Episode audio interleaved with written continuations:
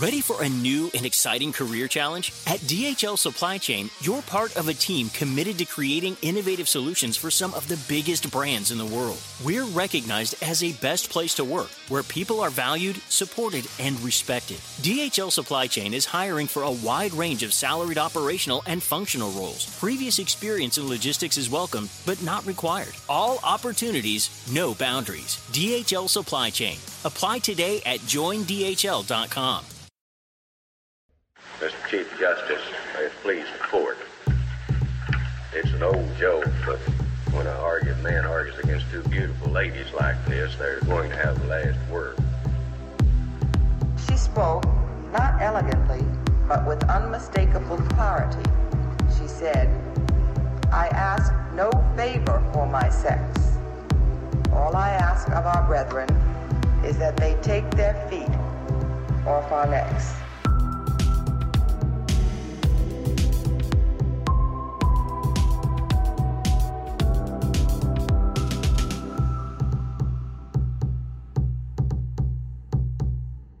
Welcome back to Strict Scrutiny, your podcast about the Supreme Court and the legal culture that surrounds it. We're your hosts. I'm Melissa Murray. I'm Kate Shaw. And I'm Leah Littman. And the band is back together. It feels good, um, but also anxiety inducing, as we'll talk Terrifying. about in Yeah. right a second. Um, but we also know we have some new listeners, so we figured we'd do some brief reintroductions. So I'm Leah Littman. I'm a law professor at the University of Michigan, where I write on constitutional law and federal courts. I am a huge Taylor Swift fan and reality TV aficionado, um, especially RuPaul's Drag Race and FY Island. My other passions include my mini golden doodle dog, making jokes about enforcing the Voting Rights Act. I'm not going to explain that right now. Um, and also making sure all of America knows what Sam Alito is up to. I clerked on the Supreme Court, and in the before times, before there was a majority of forced birth advocates on the court, did some practicing before the Supreme Court as well, including in Whole Woman's Health versus Hellerstedt, the case invalidating a pair of Texas abortion restrictions, um, and DHS versus Regents, the case invalidating President Trump's rescission of the Deferred Action for Childhood Arrivals program. Hellerstedt, we hardly knew you. Um, on that note, I'm Melissa Murray. I'm a law professor at NYU. And before that, I was a law professor and sometime dean of Berkeley Law. I am an expert in reproductive rights and justice, constitutional law, and Meghan Markle and her in laws, AKA the royal family. And my passions are my own family, my dog, a little biche poo named Cole, who is perfect in every way, uh, skincare, uh, Supreme Court and otherwise, fashion, and again, Meghan Markle and her in laws. And I clerked for Justice Sotomayor when she was an appellate judge on the Second Circuit. And finally, I'm Kate Shaw. I'm a law professor at Cardozo Law School in New York City, where I teach administrative law, constitutional law, and some other topics. Um, before law teaching, I worked as a lawyer in the Obama White House counsel's office. And before that, I clerked for Justice Stevens on the Supreme Court and Judge Posner on the Seventh Circuit. Um, I live in Brooklyn. I am a running and yoga aficionado. I have three kids and a wonderful rescue dog who is perfect in a different way from Leah and Melissa's dogs, but perfect in her own way.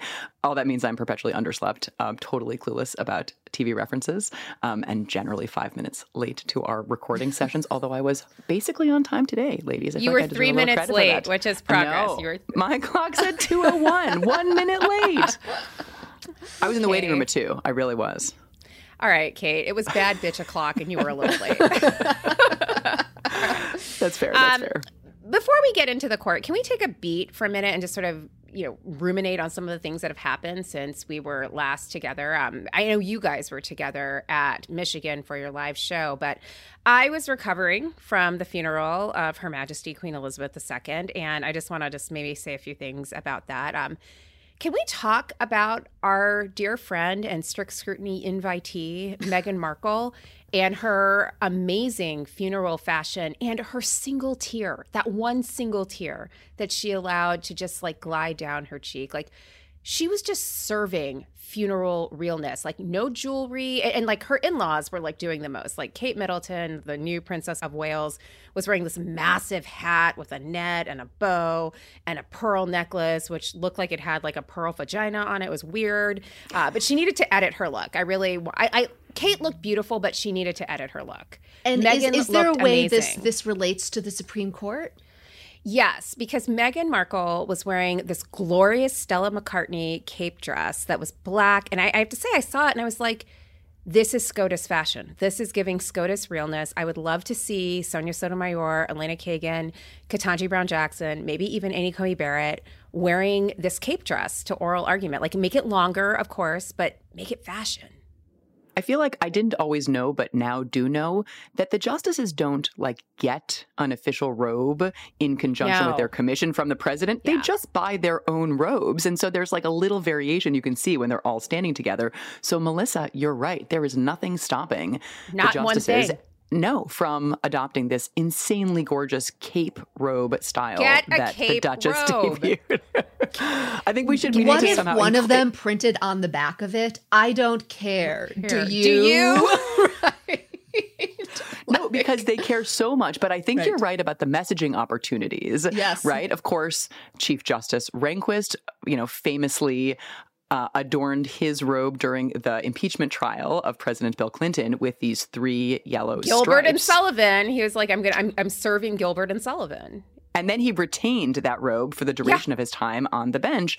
And I don't think anyone since has really undertaken any sartorial flourishes. I guess that's not true. Uh, the robe, that's true about. Ginsburg would, of course, don her famous jabots, when, you know, the dissenting one, the majority opinion one, when she was announcing opinions from the bench. But the robes have gone unadorned, and I think that needs to end. Yeah, I, I think this time. cape dress could be the this is the perfect intervention.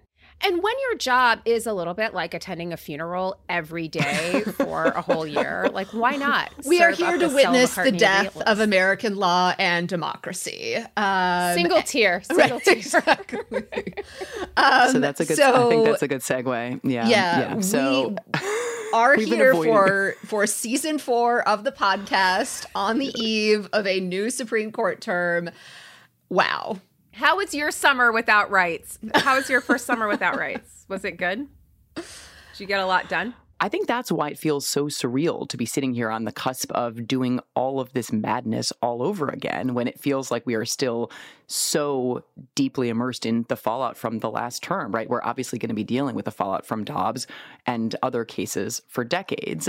And that is true in the sense of the profound consequences this term is continuing to have for people's lives and health and safety. For many people in many states, it has fundamentally upended access to medical care and control over reproductive lives. And we should be clear that access and that control were tenuous for many people well before Dobbs. Uh, but since Dobbs, that has only accelerated. 14 states have banned all or most abortions. Other states in which litigation is ongoing are trying. Right, the on the ground effects of last term's biggest decision are massive and they are ongoing. And it's not just the on ground effects of the particular decisions. You know, the consequences of last term are also because the court's approach to law and the resulting chaos in the law and our government institutions it produces. And so we don't want to sit here and be like, okay, well, that was that. Time to roll up our sleeves, pretend like none of that happened, and play this game again. Um, not suggesting anyone in particular is doing that, but um, some maybe are. Um, but, you know, we are not back to a normal court that acts like a serious judicial institution, and we have not somehow magically moved beyond the past term. It's worth pausing on that for a minute, just because if you are relatively new to following the Supreme Court, I think it is important for us to underscore that none of this is normal, right? It is not normal for the Supreme Court to torch prior cases the way it has in the last term. It is not normal for the court to do things like order executions to proceed, even when lower courts have put those executions on hold for various sound legal reasons. It's not normal for the court to second guess state and federal public health officials' decisions the way it did throughout the pandemic. But, you know, all of this and more is where we are. But it is important not to become numb to how atypical and how anomalous all of this is. What's also atypical is all of these justices hitting the media circuits to say everything is fine. Yeah. It's all fine, except for Elena Kagan, who's like, it's not all fine. It's actually terrible and this is really bad. So, more for your this is not normal pile. But, ladies, that was the last term. This is the new term, and everything's going to be different, right? Yeah, no, it's not going to be different. Um, that was me trying to be optimistic. It's not going to be different. It's actually just going to pile on. And you know, there's more we can say about October term 2022, and indeed, we're going to spend most of this episode talking about what's in store for this term, drawing on what we've learned over the last couple of years. But I'm just going to say it: this term is merely a continuation. Like we got a hiatus. So, where to start? The justices are going to resume hearing cases on the first Monday of October. That is normal. That is what they normally do. And this year, that is October 3rd, the day that this episode will be released. Uh, but prior to the resumption of oral arguments on Friday, the 30th, the day that we are taping, the court actually issued a new photograph of the new Roberts Court featuring the newest Justice, Ketanji Brown Jackson. It's not the official photo because President Biden and Vice President Harris are in there, but still. So I just wanted to call attention again to some notes. Um, you know, we don't really get to see below the robes that often, so there's some interesting points here. First of all, our boy Sam really looks like he's celebrated all summer long. Like when you lay waste to 50 years worth of precedent, you deserve to tie one on, and it looks like he did. Like I mean, he looks a little weathered. I mean, am I wrong? I No. he looks puffy, right? He looks like he had a few too many ginny tonics this summer. He just looked like he raged all summer, and Yes. like, and he just had the best time. It- like his skin looks red and a little mottled. Like it, this is not what we're used to. So again, No. this is not normal. Um, I mean, usually this is a septuagenarian who's looking like he's fifty years old. Like he looks again weathered. He looks rough. Um, it made me wonder whether, you know, he was sporting that beard for part of the summer.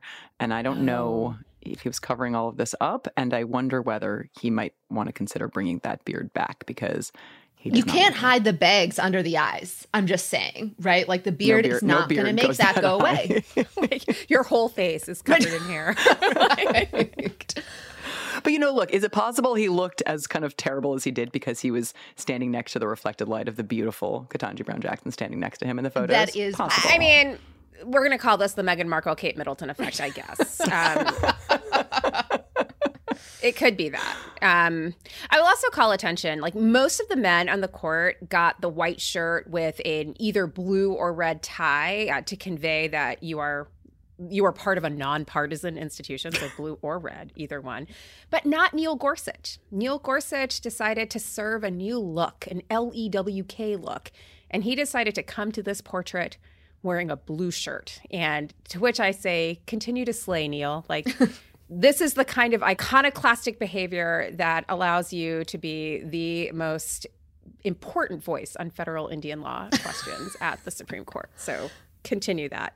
Justice Barrett was also serving fierce looks. She had a pair of red maroon ish suede shoes. Like, again, does not seem regulation. This is a new kind of turn for the court. So I thought this was a really interesting. Are you supposed to have red shoes with your red robes? Is that a thing? I mean, I don't know.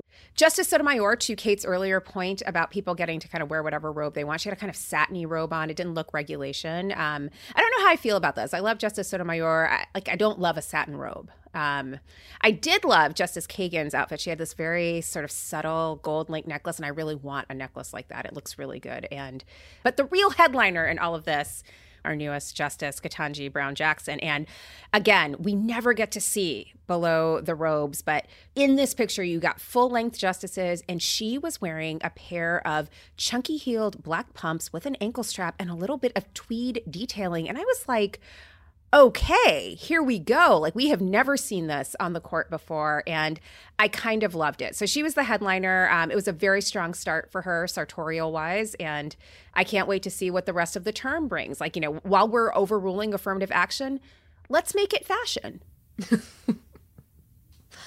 Um, so maybe speaking about this upcoming term, let's look ahead to term themes, specific cases, and anything else we're watching for. We'll also do a general roundup of the vibes on the eve of this court's term. So some term themes um, I'm watching for or envisioning. You know, to my mind, like one question that really is a through line across several cases the court is hearing is the court will ponder the question of is democracy constitutional? And part of that will involve assessing whether laws or doctrines that help facilitate the existence of a multiracial democracy are constitutional. See, you just said it, Leah. I think they're fine with democracy. It's that mm, multiracial, multiracial yeah. I'm actually not even sure if they're fine with democracy. Like I envision Neil Gorsuch and Sam Alito as the reply guys that are like, but actually we're a republic. Rep- um, yeah, that Mike Lee line. The Mike exactly, line. exactly. right. um, but but these are the cases about the Voting Rights Act, which we'll talk about later, the independent state legislature idea. Um, and, you know, this also concerns the cases about the government's power to remedy discrimination. Um, you know, the affirmative action case that Melissa, you alluded to, as well as a case on the Indian Child Welfare Act. Um, those cases in particular will also prompt a what I am envisioning to be a Dobbs leak style investigation led by the Chief Justice, with maybe possible assist from Ginni Thomas that will look into whether Justice Thurgood Marshall is the real racist, since all of these cases ask some version of is it discrimination on the basis of race to enact measures that take into account race in order to prevent further discrimination on the basis of race or to remedy past discrimination on the basis of race. Um, you know, Leah, I heard it once said that the best way to stop discriminating on the basis of race is to stop discriminating on the basis of race. That would be the Chief Justice's famous line from Parents Involved, in which he equated, you know, efforts to integrate schools that took account of race with Jim Crow era segregation. This is why I am jokingly suggesting these these cases prompt the question of whether Justice Thurgood Marshall and other individuals that helped secure desegregation, um, you know, were themselves engaged in racial discrimination. Food for thought, it turns out. Um, and of course, the court will continue its quest to demolish our system of constitutional remedies and in the process leave important rights unenforceable. And I'm just going to put that one out there because this is a theme we will return to later Okay, so in terms of big themes to watch, Leah, you covered a lot of them. Let me just throw in a couple of other things. Just to draw out the point you were alluding to, the court is poised to hear three cases at the moment. There could be more added to the docket a Voting Rights Act, Merrill versus Milligan, which we'll talk about in a few minutes, the Harvard and UNC affirmative action cases we've now mentioned, and that we talked about at length with Michelle Adams last week, and the case about the constitutionality of the Indian Child Welfare Act, ICWA, that all have this very important through line. So they're about very different topics, right? Legislative redistricting, affirmative action, adoption placement. But taken together, they could absolutely result in this being the term in which the court reads the Constitution's guarantee of the equal protection of the laws as outlawing efforts to eradicate discrimination. You said this before, Leah. I'm saying it again now. If it sounds crazy, I agree. But there is absolutely a view on this court, and I think it is likely now the majority view, that says all government use of race is equally pernicious and equally constitutionally suspect, whether we're talking about using race to build diverse college classes or ensure adequate representation to voters of color, or to ensure Native children up for adoption having meaningful opportunity to be placed with members of their tribes against a history of forcible removal of Native children and the deliberate destruction destruction of Native families and cultures. But this view says the Constitution views all of that as identical to using race to entrench and protect white supremacy. And as Melissa alluded to, John Roberts has historically been the chief proponent of this view, and that is since way before he was the Chief Justice, right? So, you know, going all the way back to 1982, when he was a 26 year old lawyer in the Reagan Justice Department, he was writing memo after memo opposing expanding the Voting Rights Act. Then in 2007, once he's in a position to actually enshrine these views into law, he writes the opinion containing the Stop Discrimination on the Basis of Race by Stopping Discriminating on the Basis of Race language. In 2013, he authored Shelby County versus Holder, striking down a key provision of the Voting Rights Act. So, look, I think his view is clear. And the big question to my mind is whether his concern about pumping the brakes somewhat on this, you know, what Leah has coined the YOLO court, will overtake his desires to finally see this 40 year effort bear fruit. My guess is no. well, I think you're right. Um, let me add, as this entire term plays out, I think we should institute a little strict scrutiny drinking game. And the game is this anytime someone mentions the first Justice Harlan and his dissent in Plessy, you have to take a drink because invariably the people invoking Justice Harlan are going to be the people trying to dismantle efforts to remedy past racial discrimination. But isn't that Am I gonna right? mean we are We're going gonna to be so result in all Sam turn- Alito all like We're gonna look weather. weathered. faces? We're gonna Yeah, look weather. Right. I, we, we are literally gonna look like we were rode hard and put away wet. Um, we're gonna look so messed up at the end of this. Um, you're right, but to prove a point, I mean, like they're gonna beat Justice Harlan with a stick until he's done. We may have to sacrifice our skin in service of making the point that this is unbelievable hypocrisy. I mean, or, or we're just going to do extra hydration for the whole term just to counteract the effects of this. Um, it's going to be a lot of drinking. I feel like I'm ready, ladies. I think I think I'm ready for it to do what is needed.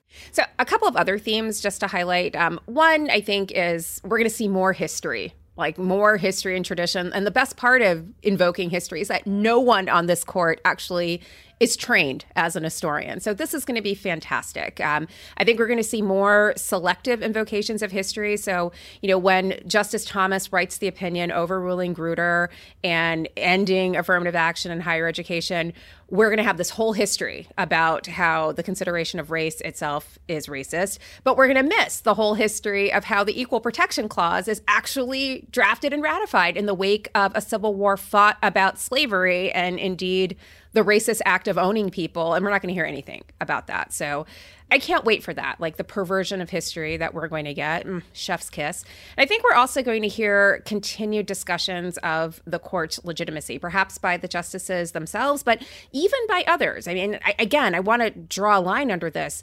We are going to get in this term for the first time, perhaps in a long time, maybe even ever, where the spouse of a sitting Supreme Court justice testifies before a select committee of Congress about her text messages to the chief of staff of a former president during what was apparently an effort to overthrow the results of a validly conducted election. So, What you're I saying mean- this is only maybe the first time in history. well, I'm just will thinking. Abe Fortas. uh, Abe, there was a whole flap with Melissa, Fortas's unlike the justices, is a rigorous historian. This is why she has membership in the organization of American historians. So Good point. Good point.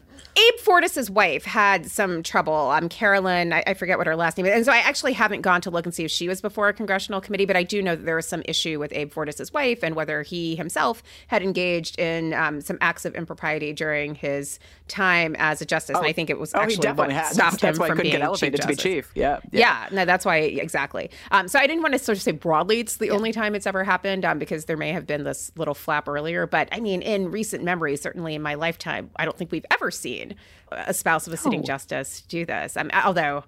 Could you imagine if, like, Justice Breyer's wife, Joanna, had to go before Congress? Like, no, you can't because it would never happen. Although you just wonder whether if Republicans take back the House or the Senate, they're going to think like what goes around comes around. I'm going to require like poor Patrick Jackson to Patrick appear Jackson! before a Senate committee or something, right? Uh, it- it- You know, Explain why you kissed her on the head when she walked down the steps. exactly, exactly. And the socks. Explain your socks. Explain your socks, sir.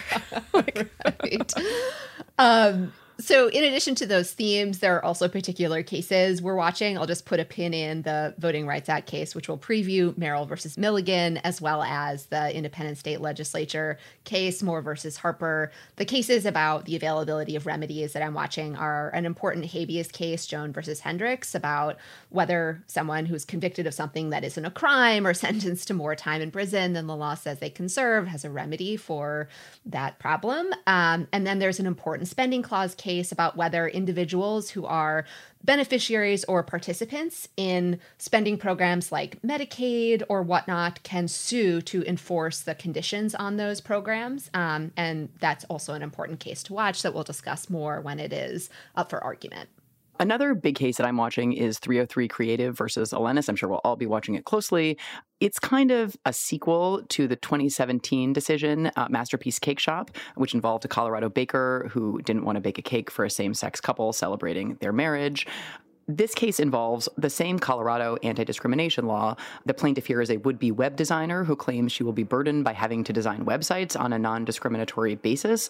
Although no one has asked her to design a website regarding a same sex wedding or any wedding, as far as I can tell.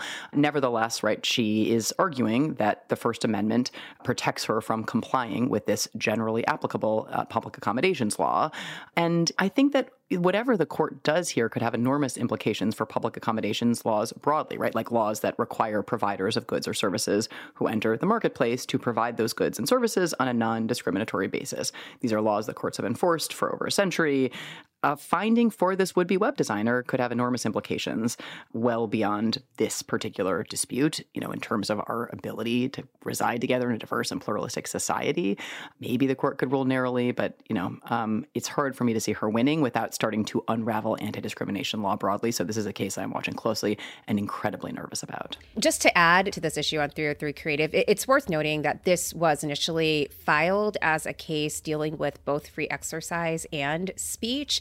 And the court declined to grant cert on the religious rights question and instead is sort of thinking about this purely in terms of compelled speech. Uh, in avoiding the free exercise question, the court also avoided a broader issue that Lorie Smith asked them to take up, and that is whether Employment Division versus Smith, that 1990 case dealing with neutral laws of general applicability and their impact on religion, is continuing to be a constitutional decision. So perhaps a little restraint from the YOLO court and how they granted cert on this, although they could just simply, you know, allude to the fact that Smith has been abandoned as they have in other places and just avoid it entirely. But I thought it was really interesting. And to Leah's point about rights without remedies, and this relates to Justice Thomas's concurrence in Dobbs, um, you know, whether or not we get a frontal challenge to Obergefell going forward, as Kate says, this case will have real implications for non discrimination, anti discrimination measures. And again, it may be the case that you can marry a person of the same sex, but you just can't go out in public with them or can't expect to avail yourself of services that are generally available to the rest of the public. Let me flag briefly two kind of lower profile cases that I'll be watching this term SEC versus Cochran and Axon versus FTC. These are two administrative law cases, both involving administrative law judges. Um, and they're both about your ability to challenge an enforcement proceeding that is ongoing. So, right, it hasn't ended and you haven't been fined or, you know, had some final disposition, but whether you can challenge kind of midstream in order to allege a constitutional defect in the scheme. And the constitutional defect that the parties in both cases are alleging is that these removal limitations for both SEC and FTC administrative law judges are unconstitutional. So there's like threshold reviewability question, but the substantive constitutionality question about whether these positions of ALJ are constitutional has the potential to kind of further advance the project of a bunch of different cases that we've talked about on this podcast, including maybe most importantly, Seila Law. And that's a project that is basically extremely skeptical about agency independence and basically emphasizes the importance of the president controlling everyone and everything inside the executive branch right? Valuing that idea of presidential control much more than Congress's authority to design agencies in ways that are sometimes novel, right? C.C. Leah, who's written about novelty, but allowing Congress to respond to new and developing problems and needs, right? The court seems to really undervalue that principle in the Constitution and to overvalue, I think, presidential control. And so I think these cases have the potential to kind of further advance that project. Some other cases that we're following obviously, everyone is, of course, following the two cases concerning affirmative action Students for Fair Admissions versus Harvard and Students for Fair Admissions versus UNC. The two cases raise two very different but related sets of issues. The Harvard case deals with the statutory challenge to the use of affirmative action, race based affirmative action in higher education admissions. The UNC case deals deals with whether the Equal Protection Clause permits uh, public schools like the University of North Carolina to consider race as part of its admissions processes. Um, I think we all know how this is going to turn out. I mean, I'm sorry if I'm like a total pessimist, but again, this this issue was taken up by the court in 2003, a very different court, a five to four court in which Justice um, O'Connor joined the liberals to uphold the affirmative action policies at the University of Michigan. But that's obviously not the court we have now. And I think the real question here is how is the court going to write the decision overruling affirmative action and Grutter in a way that isn't like Dobbs, where it's like, huh, we just looked at this a couple of years ago in 2003 and now it's totally different. And what else is different? The whole composition of this court is different. So I, I think if they want to avoid legitimacy questions, it's going to be, you know, they're going to have to really contort themselves to write a decision that looks law and not vibes. And I'll be eager to see how they strike that balance. But I, I do think this is a done deal and affirmative action is going to be over. The real question, I think, going forward is, you know, it's going to spark a lot of litigation because this is focused on admissions, but obviously the use of race and other kinds of protected characteristics factors into just the operation of many institutions of higher education, and that will be an ongoing question. Another set of cases to flag for you Brackeen versus Haaland, which is four consolidated cases, all concerning the constitutionality of the Indian Child Welfare Act. That's a federal statute enacted in 1978 that does, among other things, establishes minimum standards for the removal of Native children from their parents and their families and establishes a preference for Native children who are removed from their homes to be placed with extended family members or in Native foster homes. And the question in this case is whether these provisions of ICWA that prescribe these minimum standards, impose placement preferences, and record keeping requirements for child welfare proceedings involving Native children violate the anti commandeering principle of the 10th Amendment and whether they violate the Equal Protection Clause. And so, the sort of undergirding question here is whether Native status is a political category, as it has always been viewed as, or whether it is a racial category, which would be a very novel um, new determination from this young and restless court. Strict Scrutiny is brought to you by Americans United for Separation of Church and State. Oklahoma recently approved the nation's first religious public school. You heard that correctly, a religious public school. If you've paid attention to the Supreme Court over the past few years, you probably noticed a trend. The Supreme Court's ultra conservative faction gutted church state protections in order to funnel public money to private religious schools. Oklahoma is Christian nationalists' latest test case, a blueprint for other conservative states to follow. Americans United for Separation of Church and State saw the dangerous precedent a religious public school would create across the country and promptly filed a lawsuit to stop St. Isidore of Seville Catholic Virtual School in Oklahoma. This is the latest effort to blur the lines between church and state taking tax money and directing it to a religious school that will indoctrinate students into a faith with plans to discriminate against anyone who doesn't adhere goes against the founding principles of our country. Americans United will keep fighting for freedom without favor, equality without exception. Keep up with this issue at au.org. The living room is where you make life's most beautiful memories. But your sofa shouldn't be the one remembering them. The new life resistant, high performance furniture collection from Ashley is designed to withstand all the spills, slip ups, and muddy paws that come with the best parts of life. Ashley high performance sofas and recliners are soft, on trend, and easy to clean. Shop the high performance furniture in store or online at ashley.com. Ashley, for the love of home. You can host the best backyard barbecue when you find a professional on Angie to make your backyard the best around. Connect with skilled professionals to get all your home projects done well. Inside to outside, repairs to renovations. Get started on the Angie app or visit Angie.com today. You can do this when you Angie that.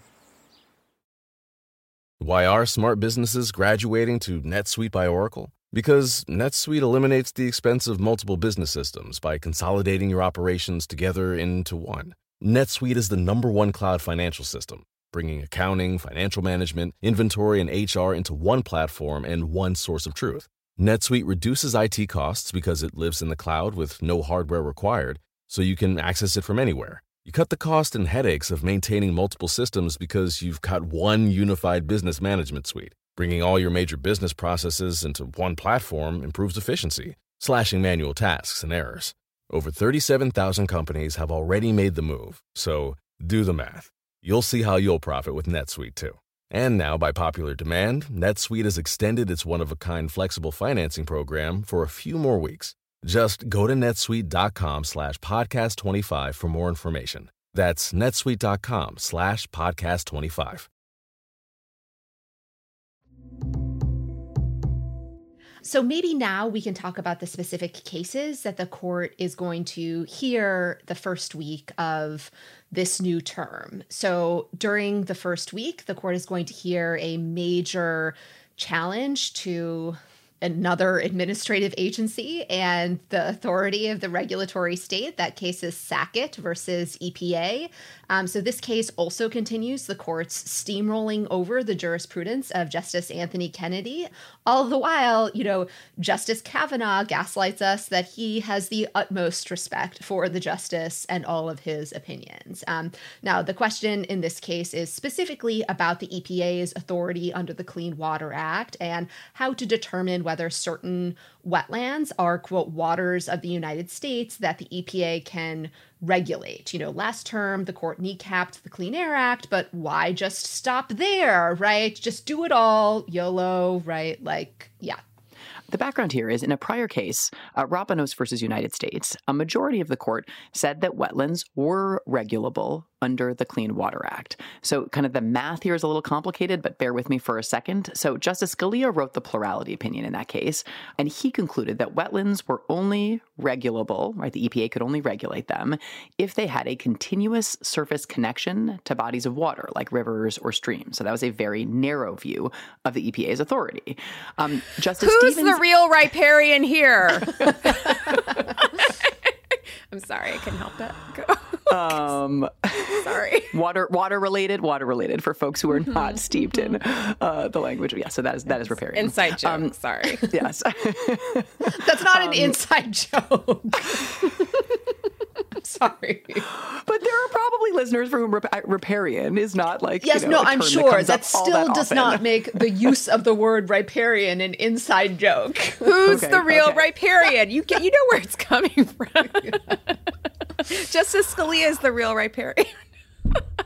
All right, focus, people. All right, focus. okay, so back to this 2006 case. Um, so Justice Stevens, in dissent, uh, for himself plus three others, so writing for four justices, took a very broad view of when wetlands could be regulated. And then Justice Kennedy wrote separately to explain that wetlands could be regulated if they had a quote significant nexus to more traditional navigable waters. So the Justice Kennedy opinion was the controlling one. So if you take the Kennedy opinion plus the Stevens opinion, that's five votes for the EPA having the authority to, you know, regulate at least where there is a significant nexus to more traditional navigable waters as compared to the really restrictive uh, Justice Scalia vision of the EPA's authority.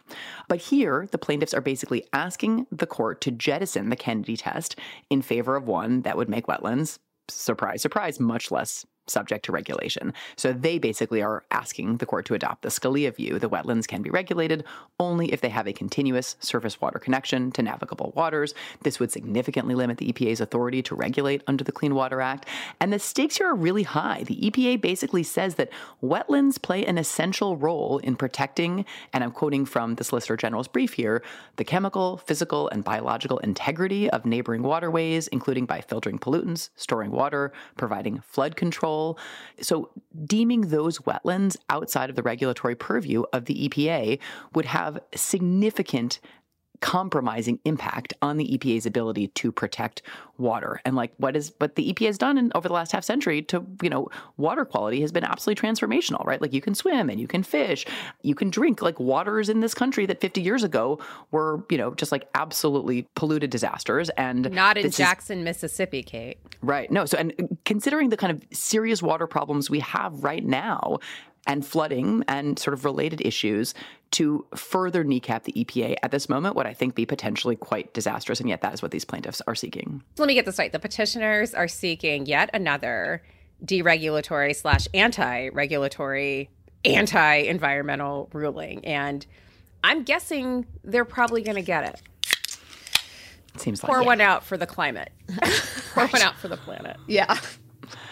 I will briefly just mention two smaller cases the court is hearing the first week of arguments. Um, the first is an original jurisdiction case, although not one involving riparian rights. Unusually, typically they do. Um, but this is a case. So, original jurisdiction cases are cases that are filed in the first instance in the Supreme Court. So, if you're a state, you actually just file your complaint in the Supreme Court. You don't start in the lower federal courts like most people do.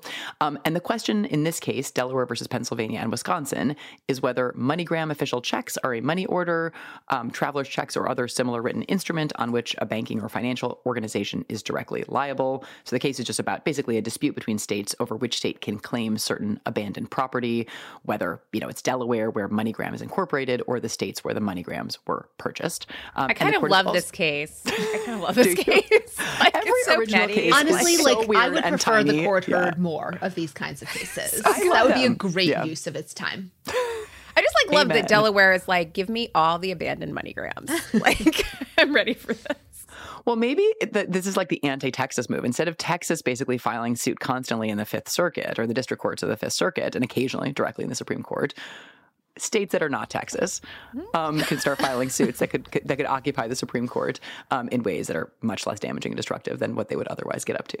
Okay, anyway, other case from the first week that we thought we would just briefly mention. The court is hearing Arellano versus McDonough, which is a case about whether the one year statutory deadline for seeking retroactive disability benefits from the VA is presumptively subject to equitable tolling. That is, whether it can be forgiven depending on the equities of the case.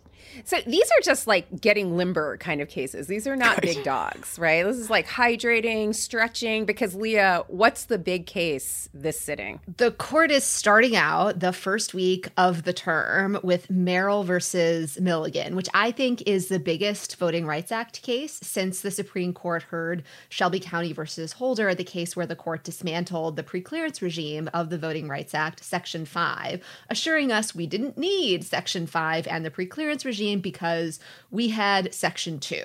Well, this case pointedly asks whether Section 2 of the Voting Rights Act is going to continue to exist as we know it, and it will be argued by former strict scrutiny guest Deuel Ross, along with several other terrific advocates. But that is the good news. It's kind of all downhill from there. So, Section 2 of the Voting Rights Act prohibits election practices that result in a denial or abridgment of the right to vote on account of race. And Section 2 is often used for vote dilution claims.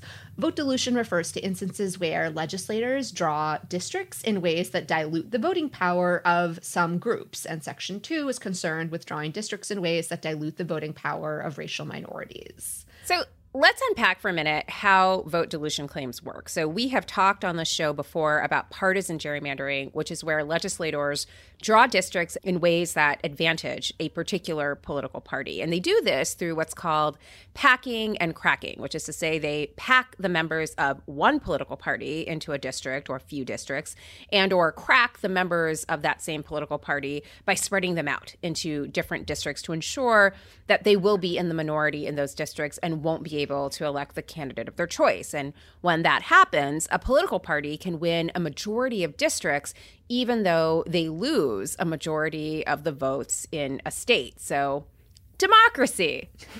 Like I said, is it constitutional? Probably not. Probably not.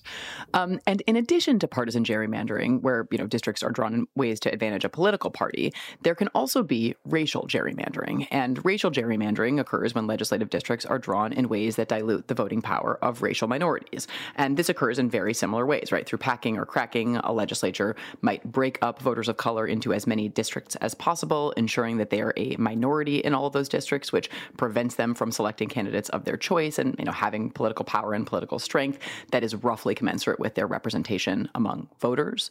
Um, or they could be packed into a single district and then spread out elsewhere. So there could be, say, one district with a majority of, say, black voters, where their population wide numbers would suggest that there would be like two or three majority black districts.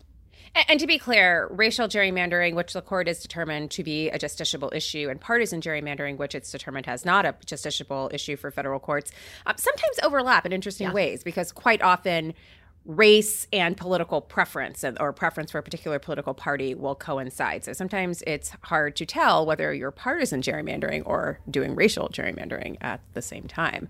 Um, so a little cagey there. But Section 2 of the Voting Rights Act and vote dilution claims under Section 2 is designed to prevent all of this and specifically to identify those instances where legislatures could easily have drawn districts in ways that resulted in voters of color electing candidates of their choice but instead, they created a districting plan that dilutes the voting power of voters of color. So, again, imagine a district where a legislature cracked voters of color into many different districts so that there's no district or fewer districts where voters of color could likely put together a majority or a majority coalition.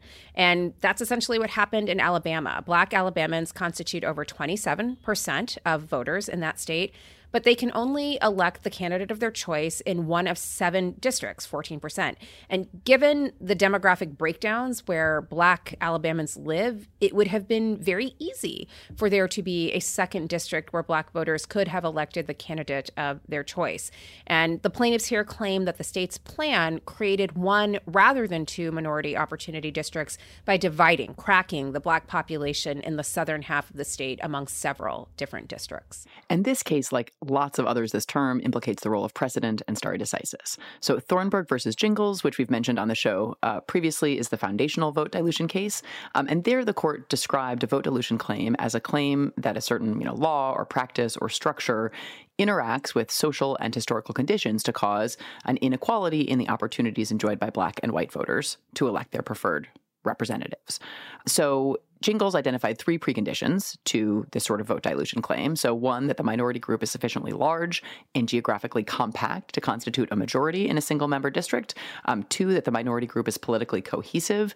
And three, that the white majority votes sufficiently as a bloc to allow it to usually defeat the minority's preferred candidate.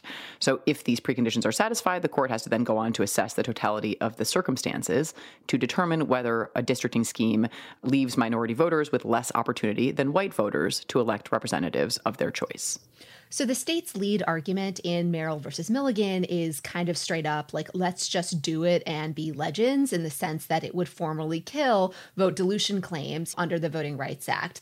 The state says in order to establish a violation of Section 2, a plaintiff must show that the state's enacted plan can be explained only by race and racial discrimination. But that would require the plaintiffs to prove intentional discrimination. And yet the Voting Rights Act was enacted to provide protections against unintentional discrimination. This provision of the Voting Rights Act was enacted in response to a Supreme Court decision that said only intentional discrimination was unlawful and the Constitution independently prohibits intentional discrimination. So the Voting Rights Act was supposed to go beyond that.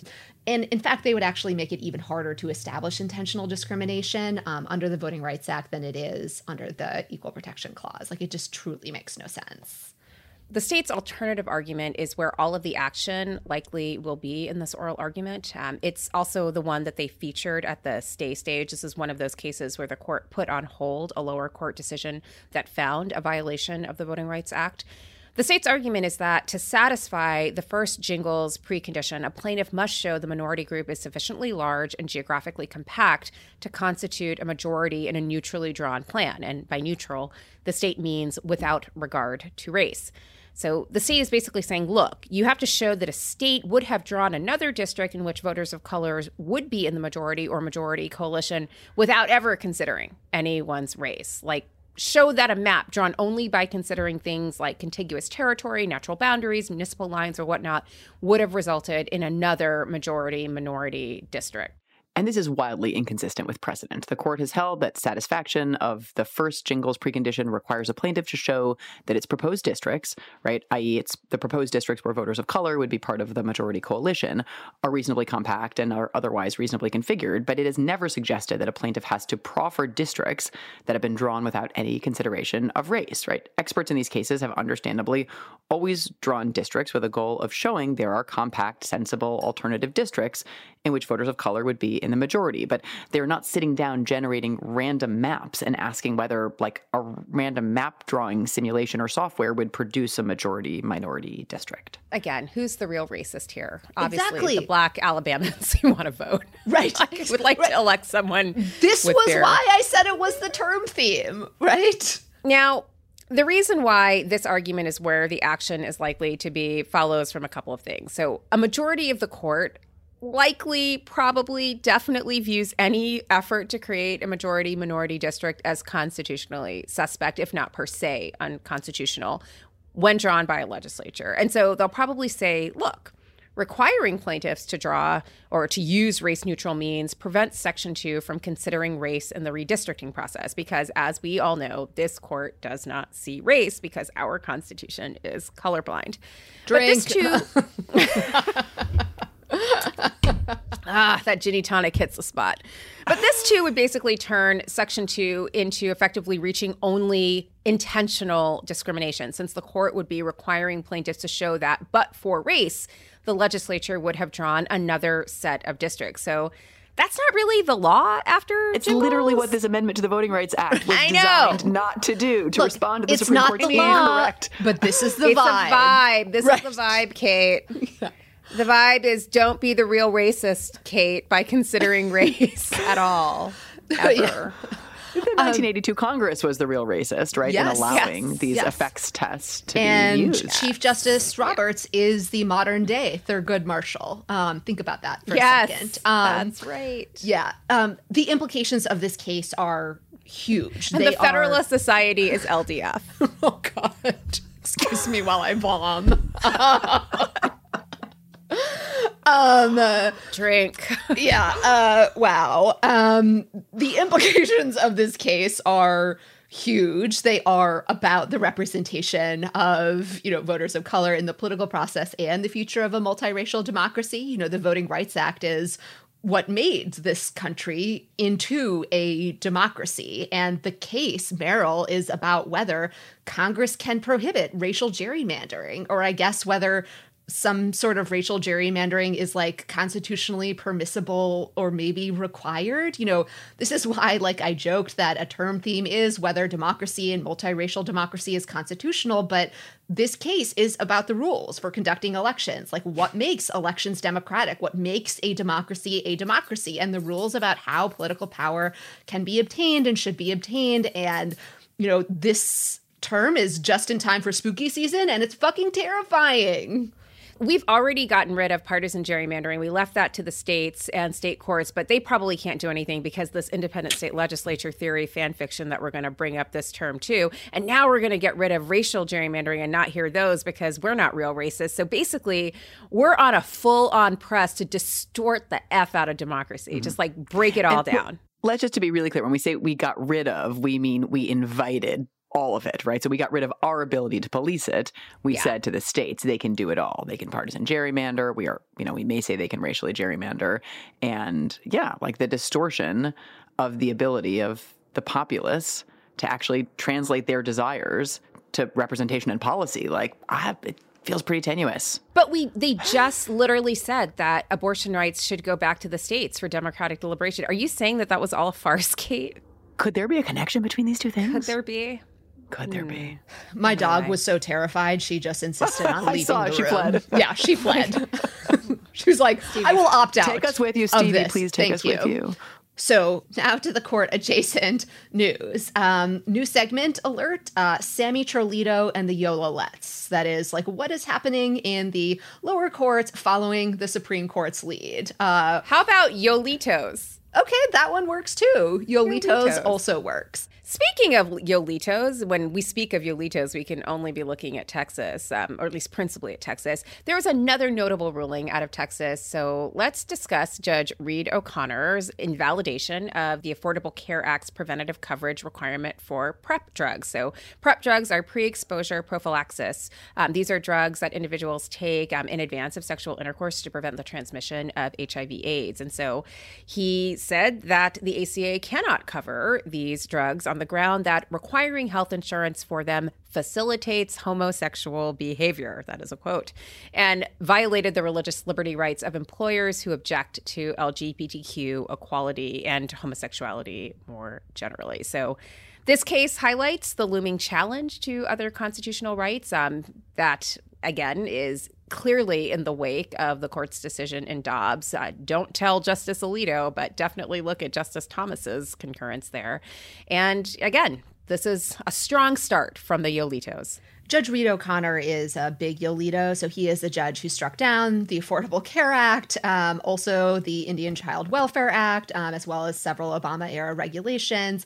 Um, and he also apparently was on the Federalist Society speaking circuit, where he gave a presentation entitled The Future of Religious Liberty. And I guess this is the future of religious liberty. Sometimes when I read Reed O'Connor opinions, I think, is this Sam Alito's Substack? Um, and it's it's a thought that's crossed my mind. He literally, he's just like Sam Alito with like a trench coat on, um, and that's that's actually Reed O'Connor. So, in addition to siding with these employers' religious liberty objections, the opinion also finds that the individuals on the task force that recommended that this PrEP drug be covered were what are known as officers of the United States. These are part-time, unpaid volunteers, but the opinion nevertheless found that they were both officers of the United States and indeed principal officers, so had to be appointed by the president and confirmed by the Senate Senate, which is honestly madness. It's um, mess. It's a mess. but that's also in Sam Alito's Substack, aka Reed O'Connor's opinion on this matter. Judge O'Connor did not stop there, though. So he had another doozy this week um, where he granted a temporary restraining order lifting a student's suspension for sexual assault. And this is noteworthy because the student actually admitted to being a rapist. But O'Connor said that the process was flawed because of gender bias. And I just want to emphasize the student said in the proceedings, quote, it was difficult for me hearing that I am a rapist again, but it is true and I am very sorry. End quote. The judge said that the hearing was biased because one of the co chairs of the proceeding had written something about how men are more likely to act in certain socially improper ways, and for that reason, acquitted the student of a second incident. All right. So, in more fallout from the last term, um, we wanted to discuss Coach Kennedy's adventures post Kennedy versus Bremerton School District, a big case from last term. This was a case about the uh, praying football coach. Uh, recall that in that case, the coach argued that the school couldn't fire him for coercing students into prayer. Um, and we use that phrase consideredly because those were the allegations in the case and those were the facts as dutifully recounted in Justice Sotomayor's excellent dissent. But not in the majority opinion by Justice Gorsuch. Conspicuously absent from the majority opinion by Justice Gorsuch, which characterized the facts really differently. Private um, prayers. it turns out in somewhat suspect ways.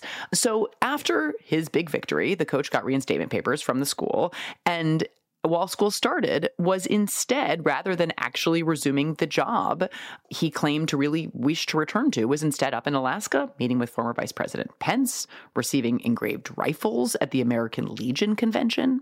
As one does. Um, and remember, the school district here had argued that this case was moot, that the court shouldn't decide it because there was no justiciable issue, because the coach although he had been put on an administrative leave, did not appear to want his job back. And the fact is, the court didn't address this or didn't seem bothered by it at all. And yet the facts have unfolded in ways that seem to bear out the school district's account of things. Um, he is in Alaska, he is not trying to coach football anywhere. And so, again, it really raises questions about whether the majority played fast and loose with the facts and indeed ignored facts that were inconvenient to its preferred understanding of this case. And Coach K, Coach Kennedy, not Coach Kavanaugh, Coach Kennedy responded, where else on Fox News, in an op ed basically saying that we're trying to work it out so I can be back next year. Um, but until then, until we work it out, I'm going to be on the conservative speaker circuit and getting rifles and whatever else one gets when one is on that circuit. So that's the fallout from Kennedy versus Bremerton School District. Uh, we also had some fallout from NYSRPA versus Bruen, the major Second Amendment case, in which the court basically told lower courts to just, quote, do some loose originalism when assessing a Second Amendment challenge. And so here, a district court just did some originalism and declared unconstitutional a federal law that prohibits people who are under indictment for certain crimes from possessing guns. The person in this case had been indicted for burglary and jumping bail. And this is what happens when originalist hotboxing is the law of the Second Amendment. Um, for those of you who couldn't make it through the difficult audio of last week, um, originalist hotboxing is where a judge goes into their chambers, closes the door, rolls up the windows, tokes up on Federalist papers, and just asks themselves what the vibes are and does that. I'm just staring in Justice Scalia in Heller because this had been addressed earlier. Known squish, Justice Scalia.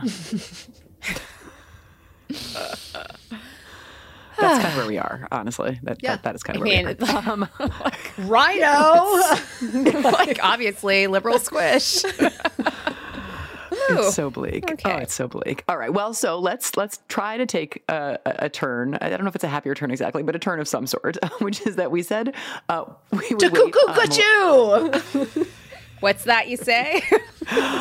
Um, so we said that we would wait until Melissa was back um, to really discuss Ginni. So here we go, right? So has Ginni Thomas been up to anything since we last recorded? As we alluded to at the outset of this episode, yes, she has. So what have we learned about Ginni's activity since we all gathered to chat? Well, we learned from the Washington Post that Ginni Thomas, in addition to sending text messages to Mark Meadows, was also pressing lawmakers to overturn Joe Biden's victory, not just in Arizona, but also in Wisconsin. So, two pretty big swing states. Weird, I guess. And we also know that the January 6th committee has reached an agreement for Mrs. Thomas to be interviewed. So, yes, Virginia, there is a special committee. So she was interviewed last week. Uh, she had prepared a statement reiterating her belief that the election was stolen. Super curious if she also repeated the bit that Joe Biden was about to be off a barge um, off Guantanamo Bay awaiting trial for treason. Like, I appreciate her commitment to this, whatever it is, before a congressional committee. Um, so that's something. So she also apparently insisted during this testimony that she never discussed politics or any of her post-election activity with her husband. And I Good enough for me. All good here. and the interview. Right. I mean, look, we can stipulate that every relationship is different. We don't know anything about their internal dynamic, but and, and I don't want I don't want to give the impression that wives are just simply appendages of their husbands and they don't have independent thoughts. But, But the this point is is, a couple. they do have independent thoughts, which they share and talk about. It is Like- just totally, yes, it is so implausible to me. Crediting her as an independent actor with lots of thoughts and activities, many of which we have learned about in the last few months, that she was this convinced that the election was stolen, working this hard by phone, by email, who knows how else, to lobby every government power holder that she could find to do something about this theft, and yet never mentioned it to her husband. It's just not credible. Ginni, who are you on the phone with? Just some folks in Wisconsin. exactly. Like, what did you do today, Ginni? Um, Made a couple of phone calls, wrote some text messages to Mark Meadows. Do you know him? exactly. I mean, but but seriously, like, think about when you ask someone. How's it going? Or how are things? Right? I'll usually say something and then say, well, despite the creeping risk of fascism that we are facing, right? Because, like, people talk about what is happening in the world around them, particularly when they care about the future and fate of our country. Say what you will about Ginni, but she clearly cares. She cares. Maybe she just cares a little too much. Too much. I think And that's like like if Ginni Thomas was doing an interview. What's your what's your weakness, Ginni? I care too much. right. But back to serious business. So we do need to rename our recurring Ginni Thomas segment because when we were doing this, you know, last spring, etc., Ginny Tonic was the drink of the summer Perfect. that It Melissa refreshing. coined. Yeah. Yeah, but, now- it's not appropriate right now. No, we're in the fall. It's not appropriate. I think for It's sweater Ginni weather. Thomas cocktail hour slash sweater weather, it's got to be a hot Ginny Toddy. What do you think? Mm. It's decorative gourd season. It's Pour dec- I mean- yourself hot Ginny Toddy and send a few emails. Text. Slash Form text, like form text. Remember, these were just mailed out, mass texting. This is not anything specific. Yeah, but don't talk to your spouse or Definitely don't talk to your spouse. about the treason that the president. Make sure there's a wall between Right. your different workplaces. Yeah. Speaking of those workplaces, the other side of that wall. Um, so last week we talked about the public remarks from Justice Kagan and the Chief Justice about the legitimacy of the court and the relationship between public opinion and the Supreme Court. And the reply guy on the Supreme Court, Sam Alito, decided to chime in and come for Justice Kagan. He's really functioning as just Chief Justice Roberts' anger translator, I think. Sam Alito is a messy bitch who loves the drama. And um, because in a comment to the Wall Street Journal, Justice Alito said, quote, It goes without saying that everyone is free to express disagreement with our decisions and to criticize our reasoning as they see fit. But saying or implying that the court is becoming an illegitimate institution or questioning our integrity crosses an important line. I mean, well, guess what, friend? Lines have been crossed, and uh, not uh, just by Justice Kagan. like, like the whole country has crossed a line, friend. Right? Like uh, uh maybe your opinion in Dobbs crossed a line. Maybe right, a Supreme Court justice just emailing some comments to the Wall Street Journal crosses a line. I feel like we're like one week away from Sam Alito emailing the Wall Street Journal with some thoughts about Lizzo playing like Madison's flute and like you know wanting his comments on that included too. I mean his. I, I, feel like half the people who complained about that never knew James Madison had a crystal flute to no, begin with. of so. course not. Of course or that not. Lizzo was an accomplished flautist. I think people oh, everyone like, knew that. No, no, you, no. You she's so. always. I'm sorry. She's always oh, played the flute. We knew that. No, we knew course. that. But do you think saying the people many complaining people about didn't. it do? Yes. No, no I don't think. I think a lot of people didn't. Yeah. And Anyway. they still would have liked it. complained anyway. I'm not Right. saying they, they, but I think they somehow genuinely did not realize that she is a trained classical Flautist. Yeah. In addition to being incredible at everything else.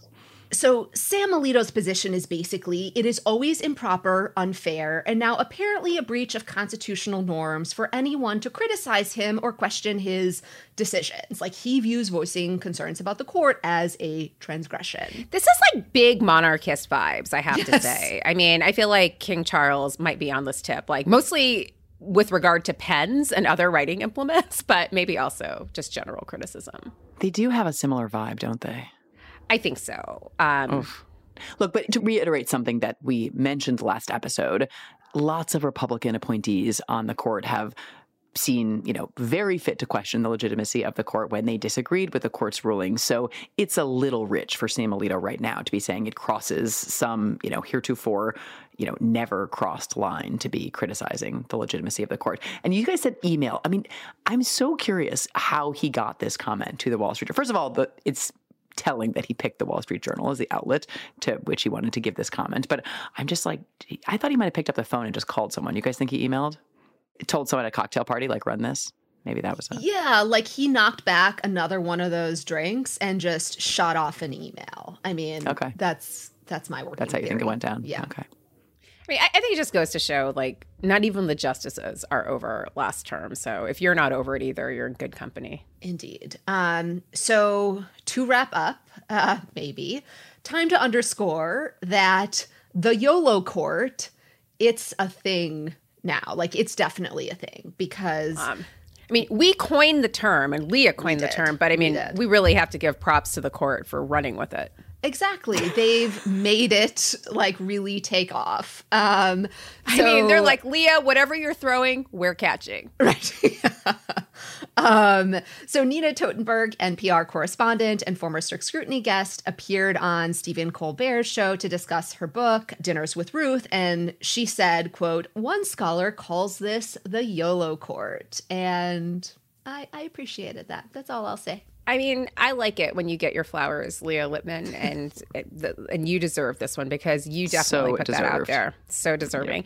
And and speaking of the YOLO court and fashion and the fashion of the YOLO court, listeners, it's here. You asked, we heard you, and we have answered. We finally have our new strict scrutiny merch. It launched on September 29th, and it's so fantastic. And if you're really sad about the court, I can only say two words retail therapy. Console yourself about this new Supreme Court term that's going to be as bananas as the last one by getting yourself some of our new merch, wearing it for the first day of term. While all of this is just going to unfold, at least you'll know that you are wrapped up in a gorgeous, 100% cotton, made for you, amazing tee that makes clear where your allegiances lie. No law, just vibes, or YOLO court. And they're fantastic. I haven't gotten one yet. I'm very jealous, but it's coming and I can't wait. You can head to crooked.com forward slash store to check it out. And again, the merch only lasts as long as the merch lasts. So get it while it's hot. And one last thing before we go. Crooked is bringing you the election coverage you love to hate with Crooked Radio every weekend in October on Sirius XM Progress and on the Sirius XM app. Join our lineup of podcast hosts, candidates, experts, and more, including Strict Scrutiny, as we break down all the issues that matter this November, dive into the conversations shaping our current political climate, and give the only 100% correct opinions in politics. You don't want to miss this. Subscribe now and get up to four months of SiriusXM. See offer details at SiriusXM.com forward slash crooked. Can I add one more thing? Yeah. You do it. So- YOLO, right?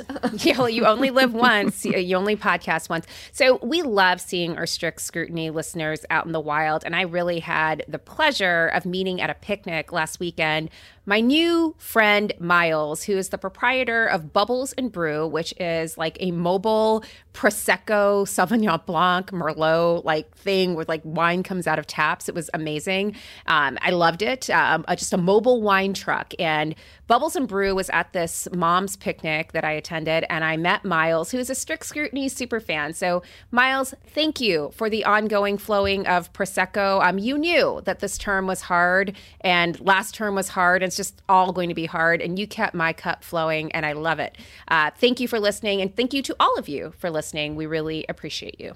That's all we have time for this episode. Strict Scrutiny is a Crooked Media production, hosted and executive produced by me, Leah Littman, Melissa Murray, and Kate Shaw. Produced and edited by Melody Rowell, with audio engineering by Kyle Seglin, music by Eddie Cooper, production support from Michael Martinez, Sandy Gerard, and Ari Schwartz, and digital support from Amelia Montooth. You can find us on Twitter at Strict Scrutiny underscore and on Instagram at Strict Scrutiny Podcast. Meet us back here next week for recaps of the first oral arguments of the term and bring those drinks. Drink.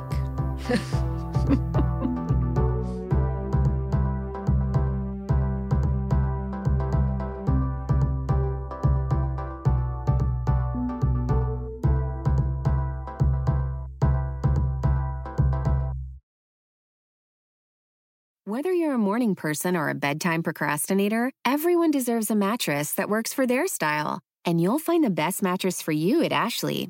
The new Tempur-Adapt collection at Ashley brings you one of a kind body conforming technology, making every sleep tailored to be your best. The collection also features cool to the touch covers and motion absorption to help minimize sleep disruptions from partners, pets, or kids. Shop the all new Tempur-Adapt collection at Ashley in store or online at ashley.com. Ashley, for the love of home. You can host the best backyard barbecue.